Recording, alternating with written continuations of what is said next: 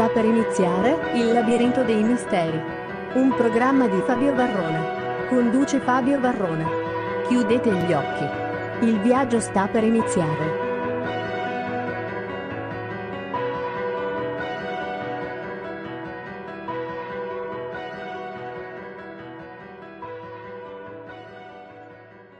E ben trovati a tutti quanti amici del Labirinto dei Misteri, qui come al solito Fabio Verrone che vi tiene compagnia. Allora, oggi parliamo dell'11 settembre, qualcosa che ha colpito il mondo in modo tale però da dare inizio alla strategia del terrore. Questo serviva per preparare a tutto quello che sarebbe venuto dopo. Perché dico così? Molta gente ancora è convinta che tanti attentati siano in realtà veramente organizzati da forze jihadiste arabe. In realtà nessuno ha mai visto forse quella foto dove il califfo stava, diciamo, allo stesso tavolo seduto con un esponente degli Stati Uniti d'America. È una foto che gira molto spesso su internet e potete anche cercarla voi. Dunque, perché oggi parliamo di 11 settembre? Perché io ho cercato di andare alla conferenza di Ciro Abate, la presentazione del suo libro Gli artigli dell'Aquila Nera e questo libro è molto particolare perché è un romanzo, ok, però è un romanzo che cela comunque molti dubbi, molte verità. Ovviamente c'è stato l'appoggio di Massimo Mazzucco che è intervenuto poi successivamente, ma su questo però faremo una puntata a parte perché sarebbe troppo lungo, ovviamente non ce la facciamo in un'ora. Quindi, ovviamente, ascoltiamo Ciro Abate che ci parlerà ovviamente di questo libro. C'è il pubblico in sala che pone delle domande. La presentazione è stata organizzata da Concession Gioviale, che è la titolare di In Giro con l'Arte, che è un'associazione insomma, che promuove la cultura in Italia, che adesso purtroppo sta andando in totale declino. Ha fatto molte presentazioni di molti libri, molti scrittori, promuove la cultura in tutti i sensi. Il problema è che purtroppo la gente non ne vuole sapere, ma non solo libri, eh, poi ha fatto anche mostre fotografiche, anche cose a livello musicale, quindi non ha fatto solo presentazioni, altrimenti la cosa sarebbe un limite per la cultura, perché se la cultura è solo la scrittura, allora no, invece musica, cinema, fotografia e tutto il resto. Quindi Concessione Gioviale ha accettato di fare questo evento, ha organizzato questo evento, mi ha chiesto di andare perché era molto importante, mi ha detto questo è qualcosa che comunque a te sta molto a cuore, infatti ci ha azzeccato in pieno. E quindi io mi sono trovato lì a leggere insomma qualche pagina al volo di quello che aveva scritto Cirabati, io purtroppo non avevo letto ancora il libro, l'ho comprato però ancora lo devo leggere, ma lui ci ha descritto per filo e per segno quello che il suo libro dice, quindi è molto importante tenere presente determinati aspetti, cioè che comunque Cirabate ha cercato di fare un romanzo, io poi infatti l'avevo guardato storto appena arrivato là e dico ma perché un romanzo? Dice, no perché un romanzo, però comunque non ti preoccupare, mi ha detto lui che all'interno ci sono diverse cose, insomma, serve comunque a sollevare qualche dubbio, perché poi c'è da dire che questo romanzo ha dato molto fastidio a tante persone, infatti anche Cirabate come il sottoscritto riceve telefonate anonime, quindi la cosa funziona. Ma il fatto è questo, che per quanto possono dire che vogliono ucciderti, che vogliono farti del male, alla fine, tanto una volta che tu mi uccidi, eh, non fai altro che darmi ragione, perché se io sono un personaggio scomodo e tu mi uccidi, la gente che mi conosce, chi mi segue, sa che tu l'hai fatto perché ti stavo dando fastidio. E quindi, siccome ci piace dire le cose come stanno, ci piace comunque informare le persone, sei scomodo. E informatevi molto bene su questo perché poi tra l'altro dovremmo fare anche altre puntate riguardo altre cose molto importanti sempre su coloro che vengono catalogati come sovversivi negli archivi dei servizi segreti e quant'altro. Quindi spesso e volentieri le cose vi vanno male. Se voi parlate male dello Stato se voi parlate male comunque della globalizzazione parlate male dei governi parlate male insomma di tutto e vedrete che poi comunque le cose cominceranno a andarvi abbastanza male. Quindi non troverete una spiegazione fino a quando non capirete che dietro ci sono delle forze politiche che fanno capo a massonerie massonerie fanno capo a grandi aggregazioni di persone, poi queste aggregazioni di persone fanno capo a loro volta a grandi società, le grandi società fanno capo a loro volta a grandi gruppi occulti. Basta citare la Bohemian Groove. Bohemian Grove o Groove, adesso non ricordo come si pronuncia, però comunque potrete andare a guardare su internet. Questo per dire che cosa? Che alla fine noi sappiamo una minima parte della verità e quello che succede spesso viene nascosto proprio sotto i nostri occhi. Ma voi vi domanderete perché se questi, diciamo tra virgolette, massoni o queste organizzazioni massoniche fanno questi, diciamo, finti attentati oppure perlomeno fanno queste cose o hanno in mente questi piani diabolici, perché li fanno vedere o li mettono come messaggio subliminale oppure ci mettono la verità sotto gli occhi in modo che un occhio più attento riesca a guardare? Perché? Perché c'è un codice. Nella massoneria molti non lo sanno che c'è l'obbligo ovviamente di dire la verità. Quindi loro che fanno? Dice io te lo dico la verità, eccola, non è che la nascondono, è qui davanti ai tuoi occhi. Però poi sta a te guardarla, però comunque io alla fine me ne lavo le mani nel senso tu conosci la verità, ma tanto comunque io la verità che metterò davanti alle persone sarà un'altra. Ed ecco proprio per questo motivo che nascono insomma le persone come Cirabate e Massimo Mazzucco e poi tanti altri. Poi c'è un problema diciamo a livello di personaggi, nel senso a volte tra persone che fanno controinformazione c'è della rivalità, però infatti Massimo Mazzucco è stato al centro di diversi discorsi, mi dispiace perché poi comunque c'è stato chi gli ha dato addosso, in realtà non dovremmo darci addosso a vicenda ma dovremmo cooperare a vicenda in modo tale comunque da informare correttamente le persone. Apposta per questo io mi auguro che le persone poi cerchino di raggrupparsi piano piano. Io spero con questa puntata comunque di aprirvi uno spiraglio a livello mentale, insomma, nel senso che comunque dovrete ragionare con la vostra testa e so che comunque ci seguite in tantissimi, so che comunque ci seguono anche dagli Stati Uniti e la cosa farà molto incazzare un bel po' di persone. A me dispiace perché poi comunque io non è che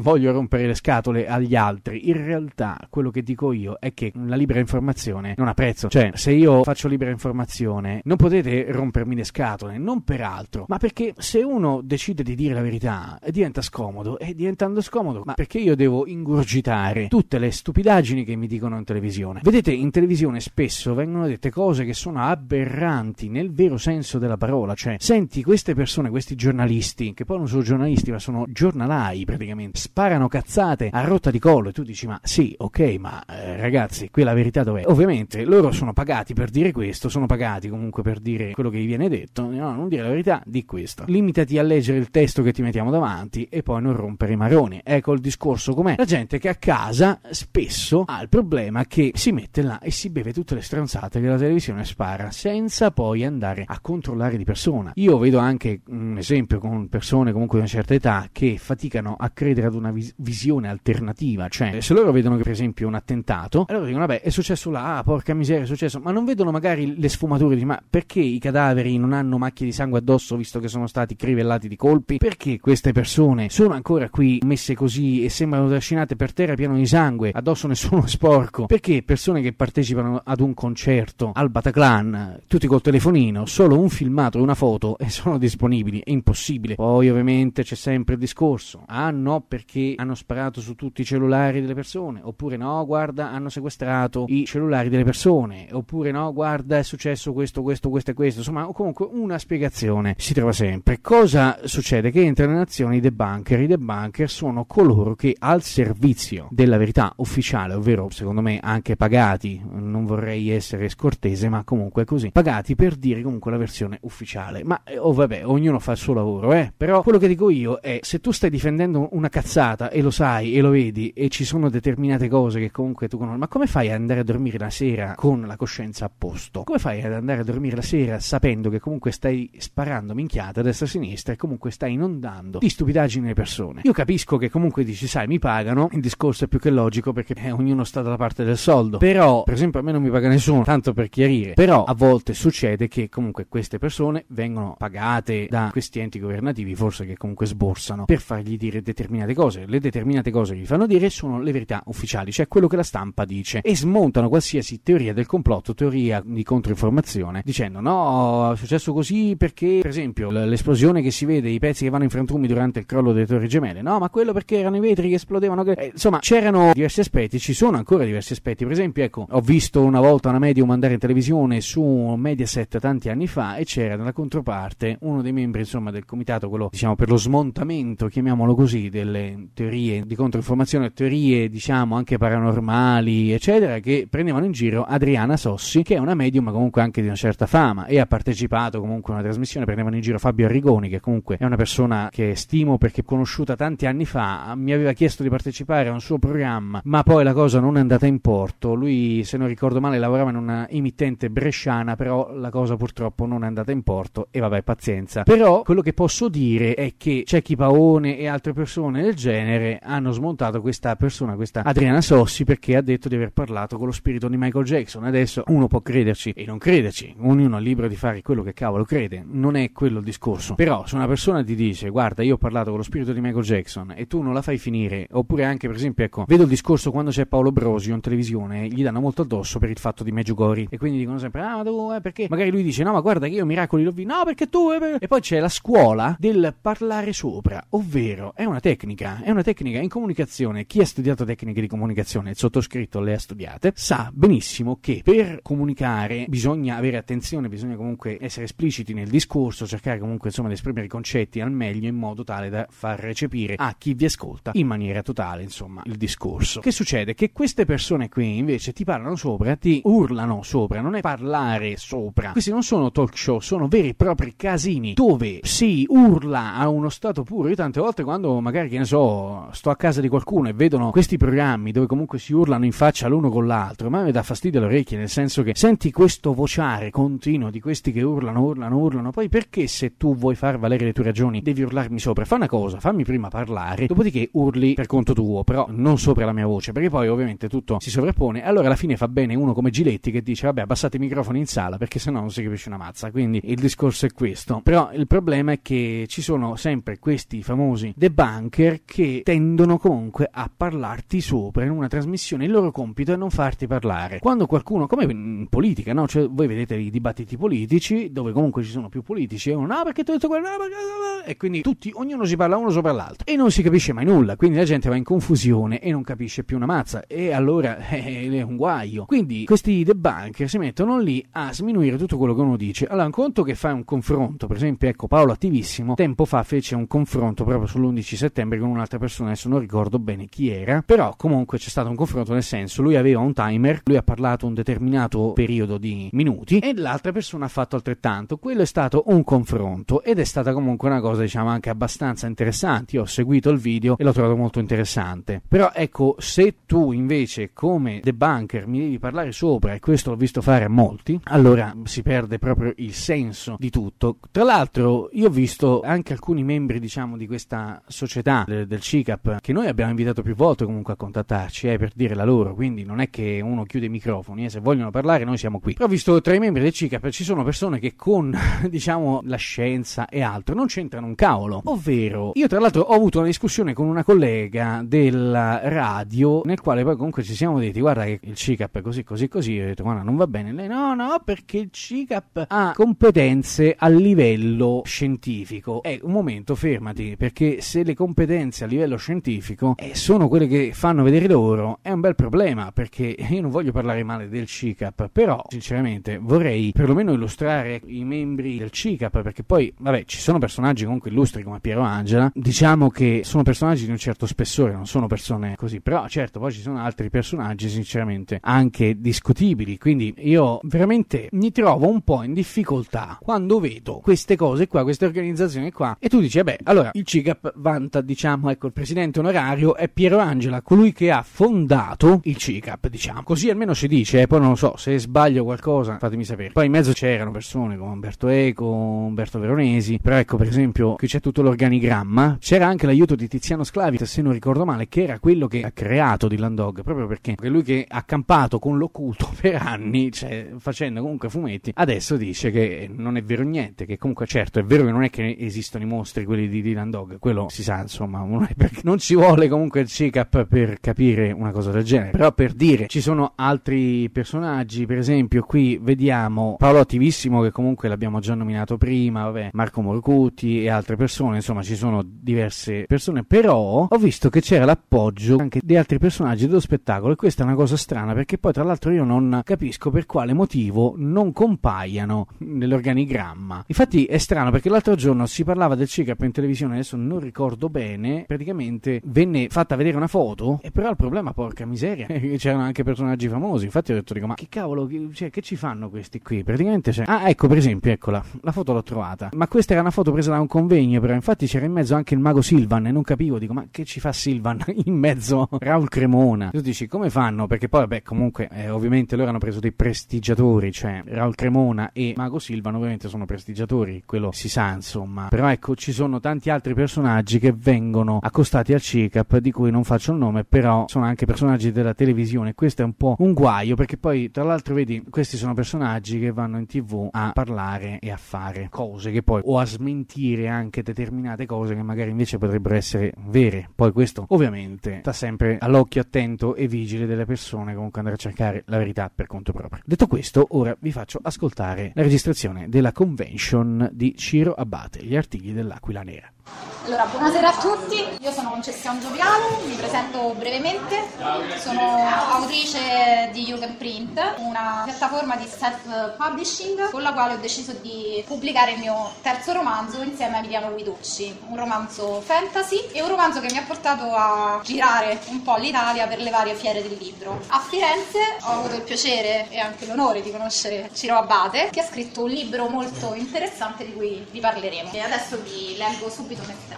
Come vi accennai qualche giorno fa, grosse congiure avvengono grazie a grossi, medi e piccoli interessi che vanno a convergere in un unico punto focale. Finora avete più volte attraversato momenti di cedimento psicologico. Questo è stato causato dal confronto con la realtà. La maggior parte dell'umanità, voi compresi, vive in una grossa bolla di sapone, ovattata, rinchiusa, incapace di osservare e comprendere e trascinata dal vento in ogni direzione. Tutti noi, ognuno a suo modo, reclamiamo verità, ne abbiamo bisogno. È cibo per la nostra stabilità mentale. È bene comprendere che la differenza tra verità e realtà è fondamentale. La prima vive e cammina sulle gambe di chi professa di chi si affanna ad ufficializzarla ed è fatta della stessa sostanza della menzogna. La seconda vive di se stessa e non corre quando corriamo noi, non si ferma se noi ci fermiamo, è sempre lì, indipendentemente da quando le siamo vicino. Per questo la verità ci viene fornita quasi subito, mentre la realtà la comprendiamo con il tempo. Allora, come dicevo a Ciro, mio nonno prima di morire mi disse: Mi dispiace tanto dirtelo, però tu sarai vittima di una guerra molto più silenziosa di quelle che ho vissuto io, ma che avrà il potere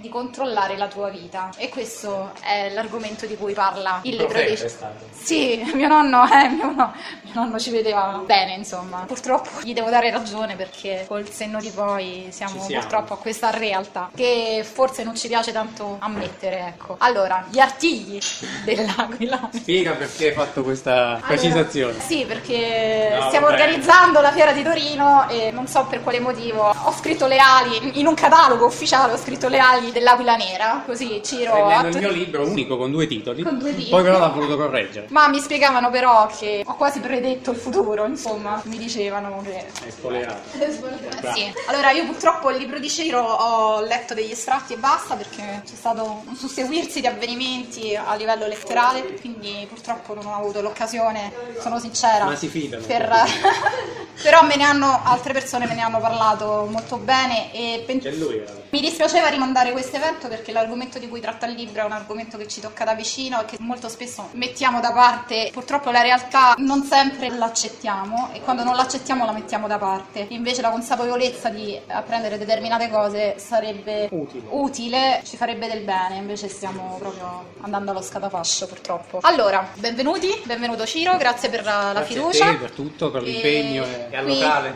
al locale, allo IEA, che ogni volta che ho avuto occasione di chiedergli se potevano ospitarci, mi è sempre stato detto di sì. E chi E ci ha regalato un pomeriggio. ci ha regalato veramente un pomeriggio bello, non mi hanno chiesto particolari, cioè non mi hanno chiesto niente, sono sincera, sono sempre pronti e disponibili. Il locale è bellissimo, tra l'altro. Quindi con noi, insieme a noi c'è Fabio Barrone con il labirinto dei misteri. E quindi la nostra presentazione poi sarà trasmessa anche in radio. Più tardi avremo un collegamento con il regista Massimo Mazzocco a cui tu ti sei ispirato. Uno dei, perché- due, uno dei due personaggi a cui mi sono ispirato per questo romanzo. Ok, allora iniziamo con le, le domande. Dica. Chi sei? Dici Che chi vuoi? sei. Che ci fai qui? Chi ti ha mandato? Sono prima di tutto un curioso, quindi la curiosità mi ha spinto da prima a intraprendere la carriera giornalistica, che però ho abbandonato dal 2011 e non sto a, a descrivere perché, perché questa cosa va in radio. eh. La stessa curiosità mi ha sempre avvicinato a tematiche controcorrente, diciamo. Oggi le chiamano complottistiche perché il termine complottista è stato inventato giusto per, per etichettare quello che non è comunemente accettato e che magari dà un po' fastidio. Così una volta che uno ti bolla come complottista ti prende in giro, quello che dici non vale più automaticamente. Mi sono avvicinato a queste tematiche partendo da, proprio dall'11 settembre, mi sono imbattuto in Mazzucco e da lì è nata tutta la mia ricerca da molti anni a questa parte e è andata confluendo in un romanzo anziché in un documentario, in un saggio, in un video che ce ne ha miliardi, ho pensato una fiction, qualcosa di inventato, perché qua c'è tantissima fantasia, insieme a informazioni reali, molto reali, possono avere quel successo presso il pubblico che non è curiosissimo verso le tematiche, come dicevo prima, complottistiche, ma che ama la fiction, i romanzi, la letteratura. E posso cercare di tirare dentro gente, come ha detto Mazzucco la prima volta che gli ho proposto la prefazione. Sia lui che l'altro personaggio a cui mi sono ispirato, Mauro Biglino, mi hanno concesso la prefazione, di questo lo dico sempre, ne vado orgoglioso perché anche se il grande pubblico magari non l'ha capito perché tutto è andare in tv, se i media non ti prendono in considerazione non esisti, ma queste due persone meriterebbero un impatto mediatico da prima serata su Rai 1, eh. invece bazzicano in rete, conferenze, cose così. Quindi vado molto orgoglioso di queste due prefazioni. Forse è stata una scelta intelligente la tua di mescolare la fantasia con sì, sì, un sì. modo di approcciarsi alla persona, non dico lettore, proprio alla persona È una, che è una deve... strategia. diciamo. È una strategia. Da un lato io amo scrivere di fantasia, quindi eh, vorrei fosse il mio lavoro nella vita, uno ci insomma. Da- dall'altro ho pensato di inserire, anziché partire da un presupposto mainstream, quindi comunemente accettato, partire da un presupposto che non viene accettato, che viene ostracizzato anche dalla massa. Diciamo. Entriamo nella trama del romanzo. Allora, 11 settembre, sappiamo tutti quello che è successo. Sì, E poi c'è sappiamo lui. tutti quello che è successo a seconda di come Crediamo di sapere. Crediamo di sapere tutti Ecco. quello che è successo perché insomma al TG ce l'hanno spiegato in grandi linee, ci hanno detto determinate cose. Ci dicono Eh, solo quello che, che serve. insomma. che serve. La trama del romanzo, quindi qui siamo Allora. nel campo della fantasia, è semplice, è un tenente della polizia di New York, Alan Crawford, dopo una anche discreta carriera, si imbatte in una lettera anonima in cui gli spiegano determinate cose che gli aprono una visione alternativa. Lui dapprima rifiuta, poi accetta piano piano, inizia un filone di indagini insieme al suo collega Brian e da qui si imbattono in un gruppo che si contrappone al cattivo, come potete vedere è l'Aquila Nera, che si chiama Serpenti. Si uniscono a loro dopo che questo gruppo salva loro la vita in circostanze insomma, che non svelo e da lì in poi iniziano questa strenua lotta contro il male. La dicotomia è molto semplice, c'è il buono e c'è il cattivo. Per semplificare ho evitato le sfumature. Siccome questo è il primo di una, spero, trilogia, le sfumature le lascio al secondo. Per adesso ci sono i buoni e ci sono i cattivi, molto, molto semplice. Perché serpenti?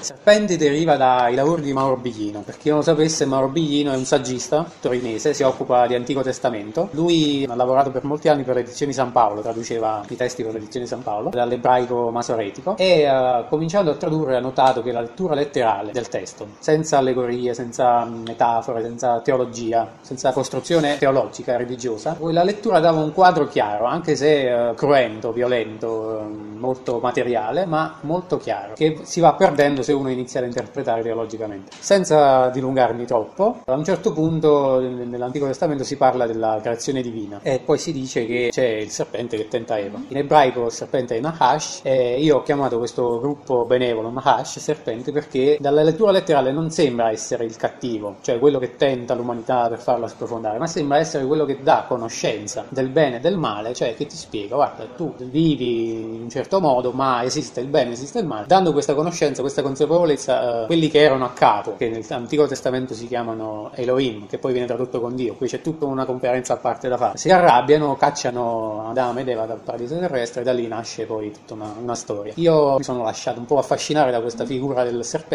come ribelle, che ha disobbedito all'ordine del capo, secondo la teologia di Dio, secondo la, la- la lettura letterale di quelli che comandavano quel gruppo di persone all'interno di quel giardino che viene comunemente definito paradiso terrestre. Quindi da lì in poi ho lavorato di fantasia, come dire. Mi colpisce molto questa cosa perché l'ho ritrovata anche in altre persone che ho presentato, perché non ci si sofferma alla convinzione con la quale cresciamo, ma la curiosità molto spesso va oltre e quindi è importante perché mi hai spiegato una cosa che io non sapevo. Per me il serpente è roba cattiva, è il male, per come sono cresciuta io. Per poi, sì, poi è Per stato... ignoranza, perché No, è ignoro... stato poi preso dalla teologia e fatto combaciare con Satana. Se uno legge l'Antico Testamento, proprio non c'è tutto questo, è nato Possibile successivamente. siamo noi che inventiamo delle verità e per quale motivo secondo No, te? non è che siamo stati noi, ce le hanno propinate per tradizione Eh, noi queste... intendo noi esseri umani. Sì, sì, ce le hanno, ci hanno detto è così e per tradizione è andata avanti, perché noi siamo chi più chi meno tradizionalisti, tendiamo alla ripetizione, che non è sbagliata, ci fa sentire bene, anch'io, cioè faccio anch'io durante la giornata i miei rituali e di questo approfitta il potere. Quando crea un'idea, un'ideologia, una cosa, sa che tu di generazione in generazione la tramanderai, non ti farai molte domande. Quello che si fa domande, il Giordano Bruno del, del momento, lo bruciamo, o mediaticamente o fisicamente, quindi tutto va liscio come l'olio, E per chi comanda. te, tra vivere nelle proprie convinzioni e invece essere curiosi e cercare effettivamente La verità, quale delle due? Cercare di farsi crociarsi, preferisco. E il,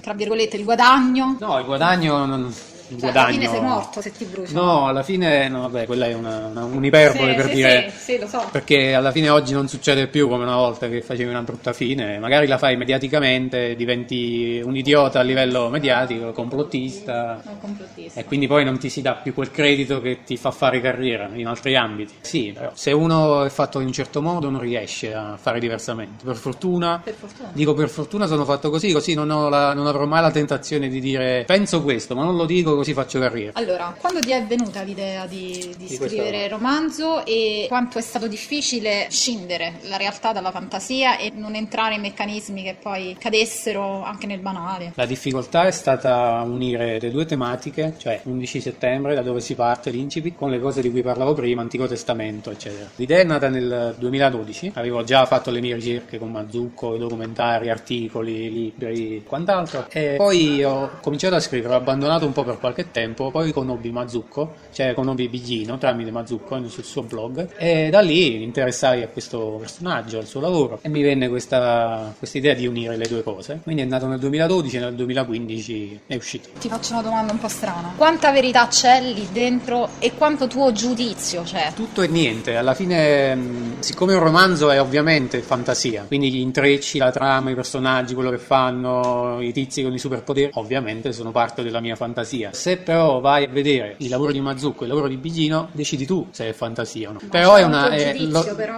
il mio giudizio c'è, c'è la mia presa di posizione, è ovvia, perché Mm. se ho chiesto le prefazioni di questi due personaggi è perché io ritengo valide le loro ipotesi. Però al differ- cioè, è bene chiarire che a differenza di molti guru, a differenza di molti professoroni, né Mazzucco né Biglino hanno una verità. Ti dicono guarda io ho studiato questo, o ci credi o sei un idiota o vai all'inferno. No, io metto a disposizione questo pacchetto di informazioni, tu le studi, ci fai dei ragionamenti, ti serve? Bene, non ti serve? Lo butti, finisce lì. Quindi è una presa di posizione molto laica. Laica. Laica e, e Diciamo cioè, con mentalità aperta. tu diciamo. dai delle documentazioni. Fornisco dei dati. Dei dati. Tu mentre poi leggi una storia che è fantasia, ti lasci affascinare dalla trama, dal, dal blitz, dalla sparatoria, dall'azione, vedi che c'è un segmento dove c'è scritto una cosa. Tu dici, ma questa cosa, lui dice che tratta di un documentario, fammi andare a vedere questo documentario e poi decidi tu se quella persona che ha fatto il documentario ti ha detto delle cose plausibili o no. È bene che verifichi, che se ci credi e basta, Quindi, come in diciamo tutte le cose è- sbagli. Questo libro non è adatto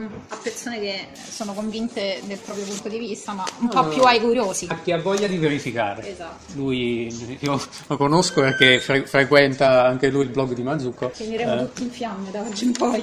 No, no, no. Eh, se, ma- se, se lasciano in pace Mazzucco, figura, a me che scrivo romanzi non mi cagano. Infatti io cerco di farmi minacciare, ma niente. A parte le telefonate mute, però niente. Ah, le, eh, c'è Da tre anni, no, da, quando, da quando è uscito il romanzo, telefonate mute almeno due o tre volte al giorno che mia mamma ci sta impazzendo. Sì. Conosco Ma anche oggi? Anche oggi Però- capita? Oggi. Anche oggi sì, capita? tutte- quasi tutti i giorni. Quasi tutti i giorni. A volte una musichetta, a volte c'è una vocina che fa goodbye e poi attacca. Eh, così. Però, Deve essere la trama di un altro motivo. Però io, pronto, pronto. io lo dico, tanto quelli ci ascoltano in ogni modo. Io lo dico, queste cose sono da dilettanti, io voglio una minaccia seria. La- la- la- il simbolo sotto casa, uno che mi... Guarda Ah, che- non Uno- credo che la tua donna sia d'accordo. cioè- eh. No, a lei, a lei lasciatela stare che lei, lei è pericolosa. No, è che ha fatto una faccia come di ma Lei è pericolosa, a lei non si avvicina perché hanno paura. E a me è una minaccia seria, una cosa concreta, che queste cose telefonate a bambini No, di ma 13 fanno anni. Ma È, è- è- è ridicolo. Cioè. Cosa è connesso, quindi è ridicolo. Mi avete cioè mi avete fatto ricordare una cosa di un mio amico del liceo, adesso dico una stupidaggine, che mi passò dei documenti scaricati dalla NASA, diceva, Ah, sì, che parlavano degli alieni, degli esperimenti sugli alieni. Vabbè, ma ogni Un po' 15 minuti escono documenti della NASA fantomatici, parlerebbe. Mi ricordo che un giorno mi chiamò concessione, affacciati dalla finestra e vedi se c'è un pandino bianco con dentro degli uomini vestiti di giacca e cravatta. Di insomma, nero, eh, gli di nero. eh, anche io parlo di questi E io a ridere, a ridere, a ridere. No, no, affacciati, vedi se c'è. E c'era. E c'era. Però secondo me è stata una coincidenza. Testimone di testimone Geova, eh. Geova, secondo me. Prova a farli salire la prossima volta. Non ci tengo, poi insomma. Allora io Prima di proseguire le domande e lasciare anche la parola a Fabio se vuole fare qualche domanda, volevo leggere il secondo estratto o lo vuoi leggere tu? No, no, no. Allan, Brian, d'ora in poi non sarete più persone comuni, non avrete più obblighi verso le autorità corrotte che vi hanno ingannato. D'ora in poi sarete serpenti. Da questo momento in avanti sarete parte di un'organizzazione che da millenni lotta contro il male e porta il suo aiuto al genere umano, umiliato e schiavizzato da poteri che nemmeno immaginate. Da oggi voi due siete indissolubilmente parte di noi e noi avremo cura delle vostre vite. Ho solo un ultimo consiglio da darvi. Non lasciatevi trascinare dal vuoto, non lasciatevi condurre al nulla assoluto. Dovrete resistere alla tentazione di mollare molte volte, ma io so che ce la farete. E quando entrerete nei meandri dell'abisso umano, ricordate, non permettete all'oscurità di ingannarvi. Non fatevi fuorviare da chi vuole usare la storia per insegnare qualcosa. Ricordate sempre, la storia non insegna, non può farlo. È soffocata, contesa, stuprata da chi vuole madre di ogni avvenire e chi la proclama figlia di ogni presente. La storia non insegna, può solo ripetersi in un circolo vizioso e immortale. Può solo sperare che al prossimo giro qualcuno si accorga di lei. Ricordate queste parole e fate tesoro dei miei consigli. Buona fortuna. Fumo condotti fuori dal bunker, così come vi entrambi senza indicazioni sull'esatta indicazione di quel posto. Dopo l'ascensore salimmo in un furgone dai vetri oscurati e percorremmo circa un'ora e 40 minuti di viaggio. Poi c'è il semaforo e a destra eh, Sembra più una, una minaccia un avvertimento. o un avvertimento. Sì, no, non è Un- una- non è una- Quello che parla è è- aprite gli occhi. Sì, quello che parla è Stauffenberg, che sarebbe il capo di questo gruppo di- dei buoni, che gli dice questo. Hai preso spunto da qualcosa o Da un mio pensiero. da un tuo pensiero? Perché vabbè, è un pensiero che nella coscienza di tutti, immagino, no? Si è sempre detto la storia la scrivono i vincitori. Guarda caso, chi lo dice poi ha un'altra storia alternativa. Cioè, alla fine non c'è mai una storia che può essere accettata da tutti, perché ognuno ha un suo pensiero e rifiuta quella dell'altro. Cioè, finché la storia la scriveranno le persone, non ci sarà mai una realtà. Quando sarà la storia a scrivere se stessa, avremo un quadro completo. Per adesso non... Quindi la verità assoluta? La verità assoluta è lo, stato- è lo- è lo status quo in cui vivi finché, finché va bene. Facci caso, no? a livello geopolitico, un dittatore, cioè fino ad oggi va bene, ci facciamo un selfie insieme, tra un anno diventa cattivo e lo dobbiamo eliminare. Qual è la verità? Era dittatore prima, non è mai stato dittatore oggi, domani, siamo noi dittatori. Boh. E secondo te la verità sull'11 settembre? Non c'è stata detta. Cioè, questa è l'unica certezza che posso dare secondo la mia opinione eh, e secondo l'opinione di Mazzucco. Poi vi farete voi le vostre opinioni. C'è stato detto, come per esempio per il caso Kennedy, una versione, una versione governativa, punto. C'è stata un'inchiesta ufficiale ma che ha avallato, guarda caso, tutta la versione governativa. Anche lì a me è venuto in mente che gli allarmi bomba, gli attentati che ultimamente stiamo, tra virgolette, subendo. Mm, Noi sem- abbiamo subito solam- la strategia della tensione in Italia, sappiamo Esatto, qualcosa. esatto. Se la Crea- estendete a livello internazionale avete Eh, il quadro sì, sì. Eh, la- eh, moderno. Sì, sì. Eh, secondo me è anche un, diciamo, un movimento, chiamiamolo così, mediatico, al fine di... Esiste, esiste una- un ufficio apposito, cioè esisteva, magari esiste ancora, non lo so, fino ai documenti che abbiamo a disposizione desecretati de- degli anni 60, 40, eccetera, esisteva un ufficio apposito per le operazioni in nero, per la guerra psicologica, Esatto. per i finti attentati, proprio un ufficio, cioè che dovevano fare male ai propri cittadini per mettergli paura. A me- E ci sono documenti, non è inventato. Poi adesso magari non esiste più perché ci siamo evoluti. Guardo lui che Io spesso evito di guardare la televisione, ma non perché non... Io guardo anche quella, io guardo tutto, perché così hai un quadro Non ti dico condiziona completo, la vita? No, cioè se, se entri, se crei un vaccino nel tuo cervello, ti accorgi pure di quanta bugia c'è in quello che stanno dicendo. Te ne accorgi. Lo vedi palesemente, sì.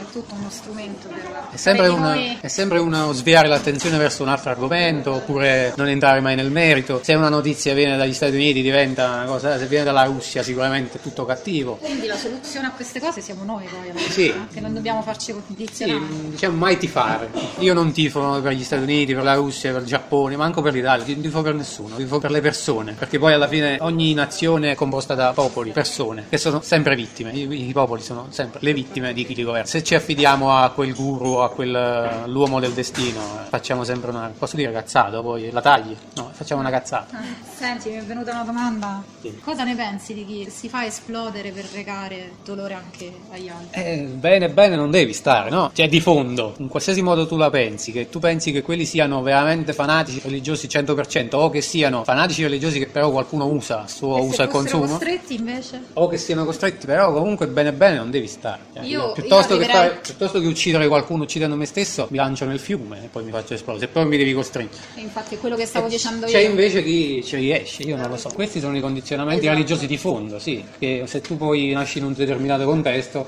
Il più grande potere arriva qualcuno ti dice guarda al lavoro tu fai questo, metti la leggetta là che poi tutto a posto. Che gli è- Se minacciassero anche la tua famiglia, ad esempio. religione come il più grande condizione. Sì, la religione è uno dei più grandi condizionamenti della, della storia. E tu la scegli anche volontariamente di essere condizionato. E diciamo che la religione, mh, volendo essere crudi, è una dittatura del pensiero che tu scegli. Tu scegli. Cioè, a differenza di una dittatura che ti costringe a stare sotto la sua dittatura col fucile, tu invece là ti affidi. Ti affidi tu o la tua famiglia? Perché ad esempio io sono nata cristiana, no? Ma perché la mia famiglia è cristiana. Però io ho smesso di andare in chiesa. Se tu nascevi adesso- a Nuova Delhi, ora che pensavi che Vishnu era. A seconda poi del contesto. Insomma. Nel contesto. L'importante è avere la capacità di uscire da uno schema, uno può avere fede, c'è chi crede in un Dio, chi in dieci dei, chi non crede, l'importante è che al di sopra di qualsiasi altra cosa ci sia rispetto per l'umanità, per la vita. Esatto. Se tu metti questo, qualsiasi altra cosa viene dopo, che anche ti dica tu per il tuo Dio devi fare, devi fare del male a quello, tu la elimini. Perché dici, guarda, il principio che ho sopra, che è la non violenza per esempio, non mi impedisce di, di dar retta a quel versetto religioso lì che poi è stato scritto 50 migliaia di anni fa, 50 milioni di anni fa, che è stato Questo mi scritto. fa pensare che noi non accettiamo l'evoluzione. Noi apparentemente siamo un popolo evoluto, ma secondo me stiamo regredendo di molto anche. Sì, eh, se l'evoluzione... Perché secondo te? Per pigrizia, paura? Se tu fai esplodere un petardo in un pollaio, lo fai esplodere a destra, tutti i polli andranno a sinistra. Se lo fai esplodere a sinistra, tutti i polli andranno a destra. Ha fatto un esempio Cioè, non è, che, non è che ci vuole. Purtroppo noi siamo lo specchio di chi ci governa e chi governa chi ci governa. Perché poi non è che quelli che ci governano sono quelli che ci governano, sono i maggiordomi, gli esecutori materiali di chi ci governa, veramente. E quindi quando vogliono determinate cose le ottengono. Se noi smettessimo di scappare appena scoppia il petardo, però è una bella cosa che manco io riuscirei a fare, una bella un'utopia. Se ci fosse un potere talmente grande, ad esempio, io faccio- penso a me, no? Un giorno arrivasse un qualcuno e mi dicesse: Tu devi andare lì a far esplodere quella torre, perché altrimenti uccidiamo tutta la tua famiglia. Che fai? Io fai direi- quella io direi- cosa. Io direi prima di tutto non ho visto nessun contratto. Partiamo da sto lavoro a fiducia, già non mi piace. E poi gli direi ammazza di te e non rompermi le palle. Cioè, non- no, assolutamente no. Come si fa a immaginare una cosa? Non c'è una ragione utile per uccidere qualcuno. Comunque stai dando dei suggerimenti, eh, quindi... Sì. No, no, è che. No, ma lei sta scremando tutte No, le possibilità. io so- dicendo, ma- mi hanno insegnato a non giudicare anche qualcosa di brutto. Quindi una persona che ne uccide un'altra, non la giudico subito io. Cioè, Cioè, ti giudico il capire- gesto, no? Però cerco di capire che cosa c'è dietro a un gesto simile. Certo. E quindi io mi metto nei panni di un arabo, di qualsiasi altro uomo, che un giorno della sua vita Decide. si carica di dinamite e decide di uccidersi, perché quello è. Ci vuole anche coraggio, perché io... Indottrinamento più che coraggio. Esatto, quindi anche, sì. Se tu sei convinto che poi vai a- a- a- Eh. con 72 vergini. Adesso diciamo anche una cosa se posso. Certo. Diciamo anche una cosa che ultimamente questa cosa dell'indottrinamento è anche un po' calata, nel senso che adesso la radicalizzazione avviene, un mesetto, un. Sì, ve- ve- vedi che fino a un mese fa questo andava a cocaina e a donne e poi diventa un devoto. Rapine, Sì, sì, un mesetto, un mesetto e mezzo se radicalizza, I terroristi- due cavolate sul Corano e il gioco è fatto. I fanatici, i fondamentalisti. Attenzione anche a, a capire bene questo Esatto. fenomeno. Ma perciò io dico che nella, nella migli- nella migliore delle ipotesi, che poi non c'è una migliore delle ipotesi, ma nella migliore delle ipotesi è l'indottrinamento. Facciamo finta. Ma ci deve essere qualcosa. Ah, Perché se ci dicono che quelli che hanno fatto questo, cioè l'11 settembre, il giorno- qualche giorno prima erano in un locale a sniffare cocaina, bere alcol, cubiste con i capelli rosa che gli danzavano addosso, non era proprio un fondamentalista questo, tipico. No, No. Quindi ci deve essere qualcosa. Però, Basta considerare che in alcuni paesi vediamo anche bambini Che si fanno? le armi in mano. Diciamo che c'è Quindi tutto, c'è un po' di quello, Non un è necessariamente una pistola, eh, l'arma può essere molto più. Sì, ma le domande sono aperte già dall'inizio, non Sì, l'ho sì, detto, sì, no, non non l'abbiamo detto, detto. no, potete fare quando volete. Poi te lo farò una domanda. Non- visto che oltretutto penso che sia molto anche a tema col, col- col libro, eh, non credi che eh, in, in tutta, in tutta questa costruzione ci debba essere anche un'analisi delle contraddizioni del mondo occidentale? È la prima considerazione. Perché l'arma più potente in mano a chi convince una persona a farsi esplodere sono le contraddizioni del mondo occidentale. Diciamo che se ti avvicina un signore che approfitta della tua debolezza, della tua condizione, ti dice che per il tuo popolo che è stato oppresso devi fare una cosa, ti viene più facile. Magari non ti dice nemmeno che ti farà esplodere, che molte volte noi pensiamo, però se io ti convinco, ti do una valigia e ti dico vai in stazione, posala e poi vattene, poi premo il pulsante prima che tu te ne vai, tu poi ti sei fatto esplodere. Però io sono complottista, non devi dare retta a me, eh. Cioè, attenzione. Eh, siamo in due. Meglio che vai ad approfondire, meglio che vai ad approfondire, perché insomma... no, sì. Io avevo alcune domande. Vabbè. Iniziamo diciamo la prima. Quando hai scritto il romanzo, partendo da delle tesi e quindi da delle informazioni reali, non hai avuto la paura di fare diciamo il gioco di chi vuole coprire un po' la verità? Perché diciamo che alcuni argomenti come l'11 settembre, la pratica più diffusa per denigrare è il complottista e quindi tutto inventato. La risatina. E quindi eh, scrivendo di fiction e inserendo questi elementi realistici invece, non hai avuto quella paura di Sì. far passare in un'altra ottica? È proprio per esorcizzare questa paura ed eliminare questa possibilità che invece di scrivere, appunto, ho scritto con le prefazioni di chi ha documentato quello che ha documentato. Quindi non ho detto mi ispiro a quello che secondo me è l'11 settembre, no, mi ispiro a chi da 15 anni studia il tema, con l'ultimo lavoro che si chiama 11 settembre, la nuova per l'arbor, ha raccolto in 5 ore di documentario tutto il dibattito di questi 15 anni, con tutte le prove che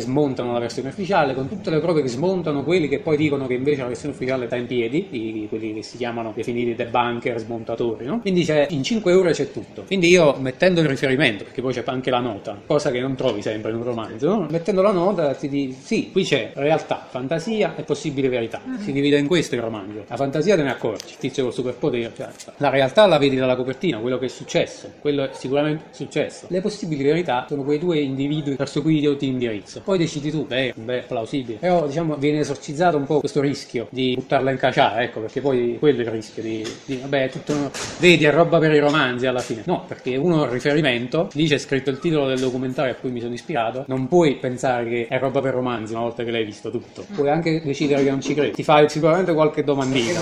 Qualche domandina te la fai. Ah, sì, se ne hai, noi no. Eh, eh, no, ma Zucco ritarda. Dal punto di vista proprio della scrittura invece, io ho notato un'impostazione come ho questa impressione che siano tipo tre atti, diciamo una parte prim- prima in cui vengono ovviamente presentati i personaggi e stanno in una situazione di eh, realtà più tangibile, poi una seconda parte in cui c'è l'incrocio fra la realtà dei personaggi normali con quella invece Fantasiosa. fantasiosa. E poi una terza parte che è l'epilogo in cui c'è la finale conclusione dell'evoluzione dei personaggi e quindi la realtà.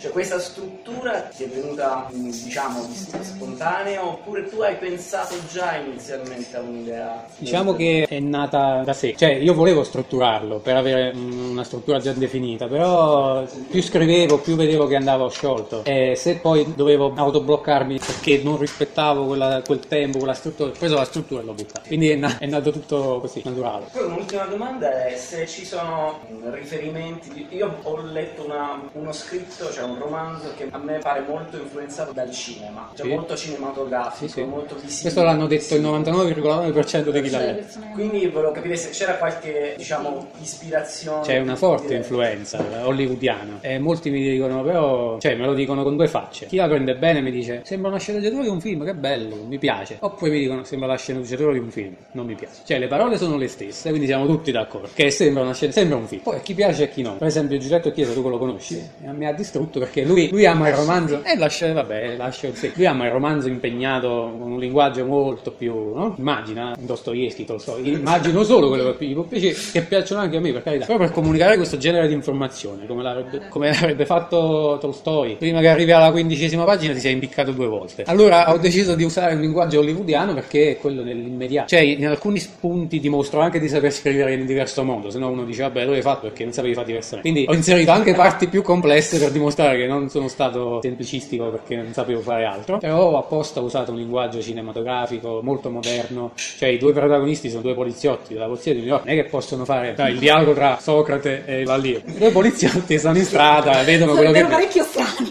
sarebbero due poliziotti atipici, no? Quindi sì, è volutamente, volutamente mainstream nel linguaggio, con informazioni che non sono mainstream, però. quindi è una trappola. Ah, è importante Diciamo secondo me utilizzare invece un linguaggio, anch'io, no?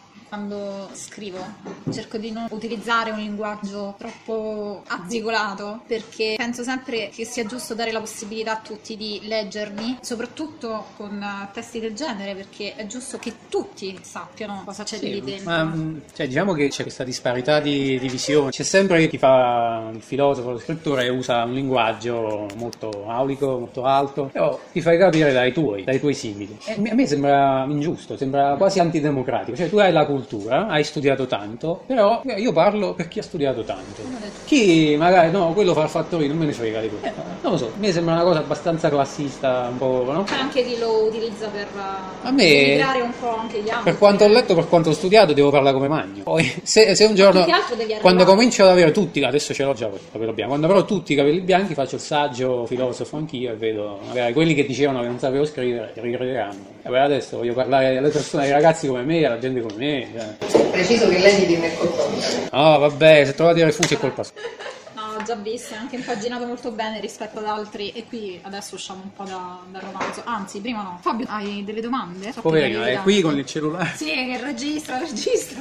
No, ma domande ormai su questo caso qua ce ne sarebbero tante da fare, perché poi lo sappiamo che gli Stati Uniti d'America comunque hanno la possibilità di creare falsi allunaggi, di creare false teorie, false prove, come le telefonate per esempio delle vittime prima di schiantarsi. Uno chiama la mamma e dice ciao, sono Michael eh, Dice nome e Collins. cognome, sì. Nome e cognome, ma tu quando chiami tua madre ti presenti per nome e cognome, no? E per quale motivo? Cioè, questa è una cosa che nessuno riflette. Perché secondo te la gente invece si beve tutte queste stronzate e non riflette? Dice, ma, perché? non è- perché il tuo compito, il mio compito, il compito dei cittadini non è riflettere troppo. Eh, Eh. Tu guardi la TV che ha una direzione sola, esce dallo schermo, ti entra nel cervello e tu prendi delle decisioni in base a quello che hai saputo dal TG. Quindi se quello del TG ti fa tutte queste riflessioni, poi a te ti nascono i dubbi, se ti nascono i dubbi quando c'è la dichiarazione di guerra tu scendi in strada, se scendi in strada c'è caos, se c'è caos non c'è stabilità, tutto un circolo. Quindi è meglio che te non ti fai domande, non farti domande, il giornalista fai bravo. È da godardi però non farsi domande. È anche un po' stupido. No, io non, cioè, diciamo, non ce l'ho con le persone che ognuno di noi ha una vita incasinata, diciamo. Cioè, non è che Non tutti deve hanno- essere un giustificativo. No, no, non, non sto giustificando, però non tutti hanno quest- queste 5 ore per vedere come ho fatto io 10-20 volte documentari di 5 che è roba da malati, no? E non tutti possono fare ricerche perché non solo ho guardato il documentario, sono andato a verificare le fonti, perché poi magari no, tu ti fidi di una persona, però meglio verificare perché il metodo scientifico richiede verifica continua, non tutti hanno questa... Ah, questo lo dici tu infa- perché è una cosa sul tempo, no? Quando le persone mi dicono non ho avuto tempo, non ho tempo. Perché guardi me? No, no, no, no, eh, guarda C'è una disputa. Perché te l'ho detto io tempo fa. No,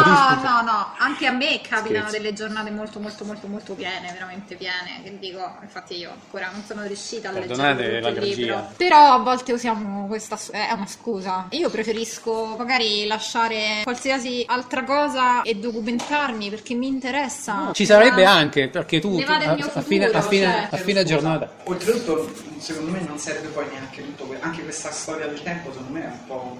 Per il Perché basta, quando si ascolta una notizia basterebbe farsi, basterebbe farsi due domande. Domanda numero uno, sarà vero quello che mi dicono? Domanda numero due, se non è vero, chi ci guadagna dalla menzogna? A me adesso viene Prima automatico. Poi le risposte ti arrivano. A te, eh? viene, a te viene automatico, a te viene automatico, a me pure. Però abbiamo fatto un percorso. Esatto. Se tu quel percorso non riesci neanche a cominciarlo, come comincia il percorso? C'è chi seguiva Pasolini perché quando lui disse io so ma non ho le prove, lo cominciò a seguirlo perché quell'intellettuale ha aperto un mondo. Adesso chi segui? Io fa fa qualche nome così come in radio mi fanno due palle così. Non faccio nome, però prendi un giornalista qualsiasi, quello ti dice delle cose, non ti dà il modo di iniziare un percorso critico. Non è una scusa, se tu ti alzi alle 6 e torni alle 9 a casa, ai figli, a moglie, sei su una ruota, se non si ferma mai sta ruota, come fai a scendere? Eh, me lo trovi in questo momento.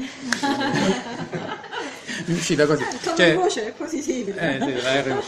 Cioè, capito? Io non voglio, perciò non colpevolizzo la grande massa, perché c'è apposta, i media ci sono apposta. Io ho fatto il giornalista, cioè noi do- dovevamo dare le notizie. Se una notizia non piace all'assessore, si frega, perché non è compito mio discriminare se la notizia non è buona o no, perché all'assessore poi gli va male qualcosa. Però non fa più giornalista. E infatti non faccio più giornalista, perché Eh, poi chissà se, perché, se inizi a dare la notizia, eh, al di là di quello che frega al, tra virgolette, potere costituito, non fai più il giornalista. È Beh. come quando io mi proposero nel mio lavoro di fare la venditrice. Per fare la venditrice io devo dire delle bugie. Esatto, se tu Io hai un minimo di coscienza, lavoro eviti questa non so cosa. dire bugie Esatto. e quindi preferisco fare un lavoro E guarda che è la meno stessa cosa. remunerato. Stesso lavoro però- del giornalista attuale, eh, senza Eh, offesa per i colleghi che ci ascolteranno. Sì, no, no, per carità, c'è chi lo sanno Colleghi lo è sanno. così, devono fare devono fare no c'è anche chi insomma poi è stato radiato insomma anche Sì. persone vedi, C'è stato anche chi si è venduto Eh, poi è stato reintegrato reinte- perché si è venduto. esatto Per esempio dei bambini delle scuole elementari, no? Che già, cres- già, Ah, già sì. da quel livello. Lei ha fatto un PON presso una scuola elementare e ha trovato dei bambini già tutti incasellati. C'era il bambino fascista, poi c'era il bambino comunista, poi c'era il bambino che No, era. avevano già tutti i Ognuno aveva un- un pensiero se fissato. Se cresci già a 10 anni, Sì, quella sì, testa è difficile farti domande dopo. Io- Cioè, va bene che erano bimbi informati, bello, questo è bello. Però che già tu pensi che è tutto nero, tutto bianco, tutto rosso e non acquisci, come dire, la, la coscienza critica, eh, Guarda, figlio mio. Io ho fatto delle letture proprio su questo, sulle convinzioni, le credenze che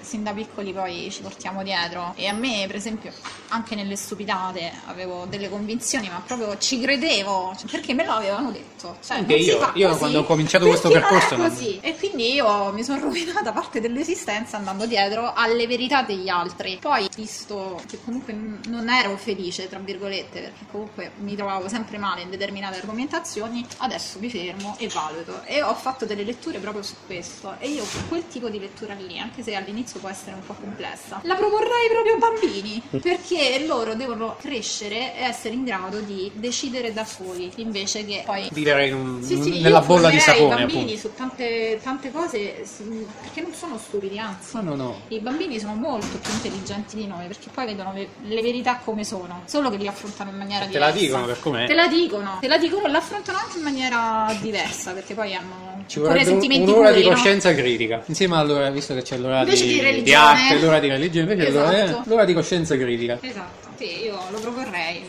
veramente importante. Fabio? Ma secondo te, dopo tutte queste messe scene che fanno loro, cominciare dall'11 settembre, che secondo me è stato l'inizio di una grande messa scena, dove vogliono quindicenne. arrivare secondo te? E dove vogliono arrivare? Guarda il TG. Cioè, al di là delle menzogne, capisci con quelle menzogne dove vogliono arrivare. E oggi, cioè io fino a due mesi fa, sto ciccione con i capelli strani, che non mi dava fastidio. Kim Jong-un, il nordcoreano. Ah, la- Cioè, aveva i capelli strani, ma non mi ha dato fastidio. A voi ha dato fastidio? Cioè, No. Non ha attaccato ancora nessuno. È diventato Hitler eh, più di prima. Perché si crea un Siamo- nemico. E siamo lì lì. eh, Ogni volta. basta, cioè, ora ci sono tutte le navi, no? Nel golfo suo. Basta che un cerino va nel posto sbagliato in una di quelle navi e scoppia la guerra. Poi che sia lui o che sia caduto a qualcuno. Chissà perché è vicino anche la Russia. Eh, Alla Russia Eh, non ne parliamo. Fratelità. c'è un accerchiamento nato alla Russia. Ma loro hanno sempre dato un nemico alle persone. Prima Bin Laden, poi Saddam Hussein, poi No, ma anche prima, Gheddafi. Sì, anche prima, però comunque ultimamente hanno sempre... Poi non ti sembra strano che il cadavere di Osama Bin Laden e loro che l'hanno sempre ostentato come nemico numero uno, lo ammazzano,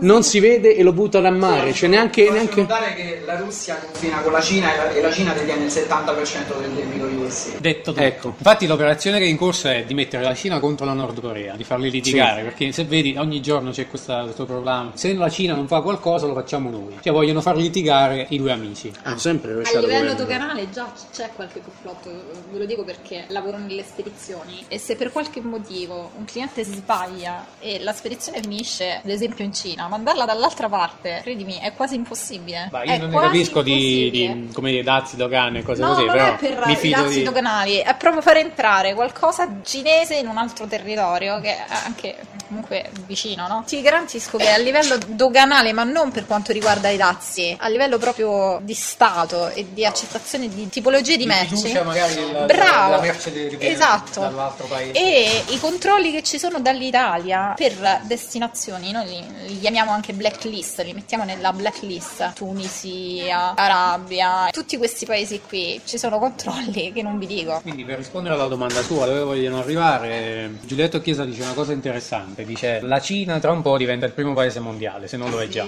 Che a parte che un miliardo e 300 milioni di persone non è che gli puoi dire devi vivere come me, come gli occidentali, non glielo puoi imporre. Hanno quello che hanno, il debito come hai detto tu, hanno le risorse, insomma stanno sviluppandosi in modo esponenziale, si sono comprati già mezzo mondo, o ti metti d'accordo, ci dividiamo la, la risorsa mondiale, o li devi distruggere. E non è che da questo lato c'è gente così saggia da dire mettiamoci d'accordo, quindi dove stiamo andando? Lì. Speriamo di no, però Una sorta di terza guerra mondiale. Mio, mio nonno l'aveva Visto che- detto. Ma Nonno dalla fine della detto. seconda guerra mondiale è iniziato, è in iniziato il- lo scontro fra i due blocchi. Prima era l'Unione Sovietica, adesso, adesso si è ricostruito dalla Russia perché c'è Putin, quindi è, ritornata- è ritornando come ai tempi dell'Unione Sovietica. Mio, mio la nonno, io me le ricordo come se fosse ieri, ero bambina, ero piccola e mi disse mi dispiace per te perché tu purtroppo vivrai una guerra peggiore de- di quella che ho vissuto io perché sarà silenziosa ma vi farà morire perché questo che anche a livello proprio cerebrale noi stiamo morendo. No, no, scusa, che lavoro faceva? Mio nonno, mio nonno che faceva- segreti, no? No, mio nonno era invalido.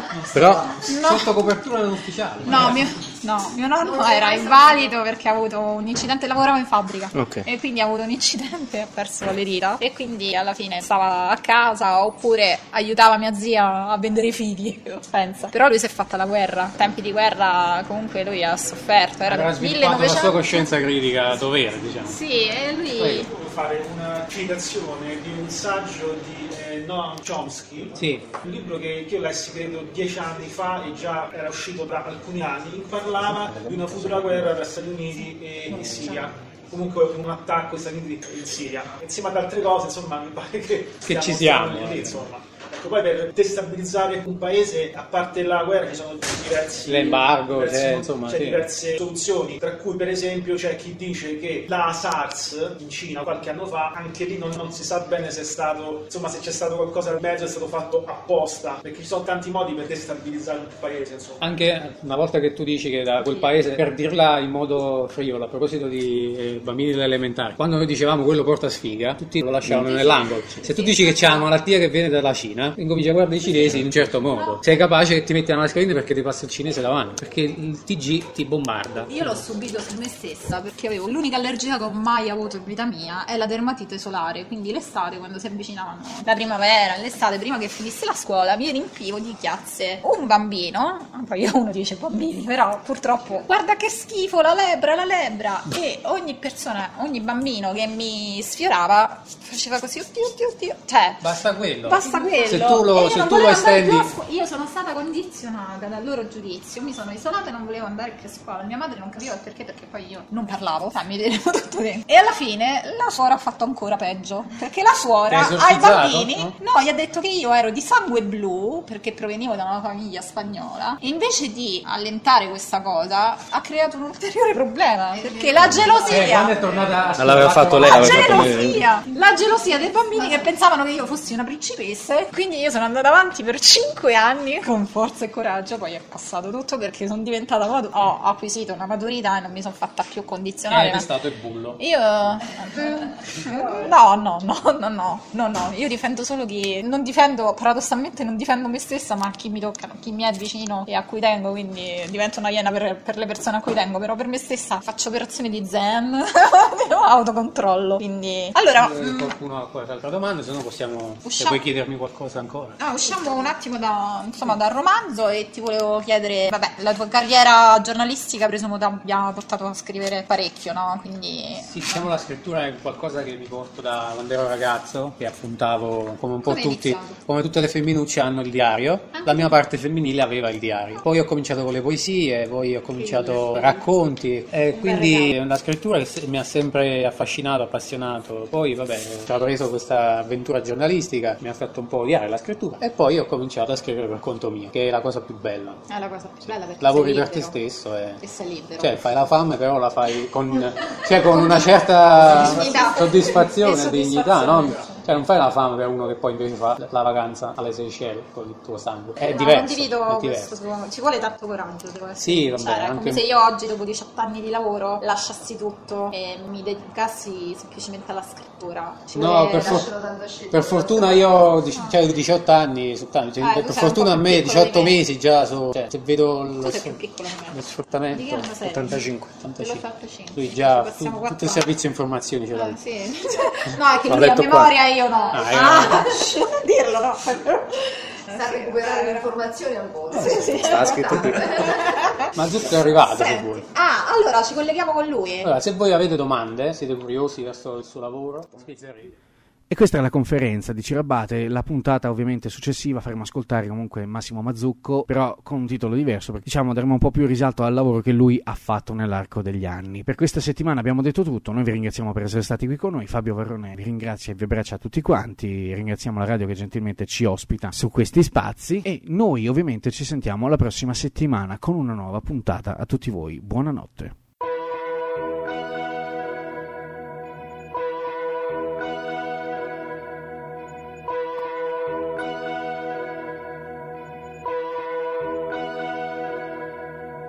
Avete ascoltato Il labirinto dei misteri. Arrivederci alla prossima settimana. Riaprite gli occhi. Il viaggio è terminato.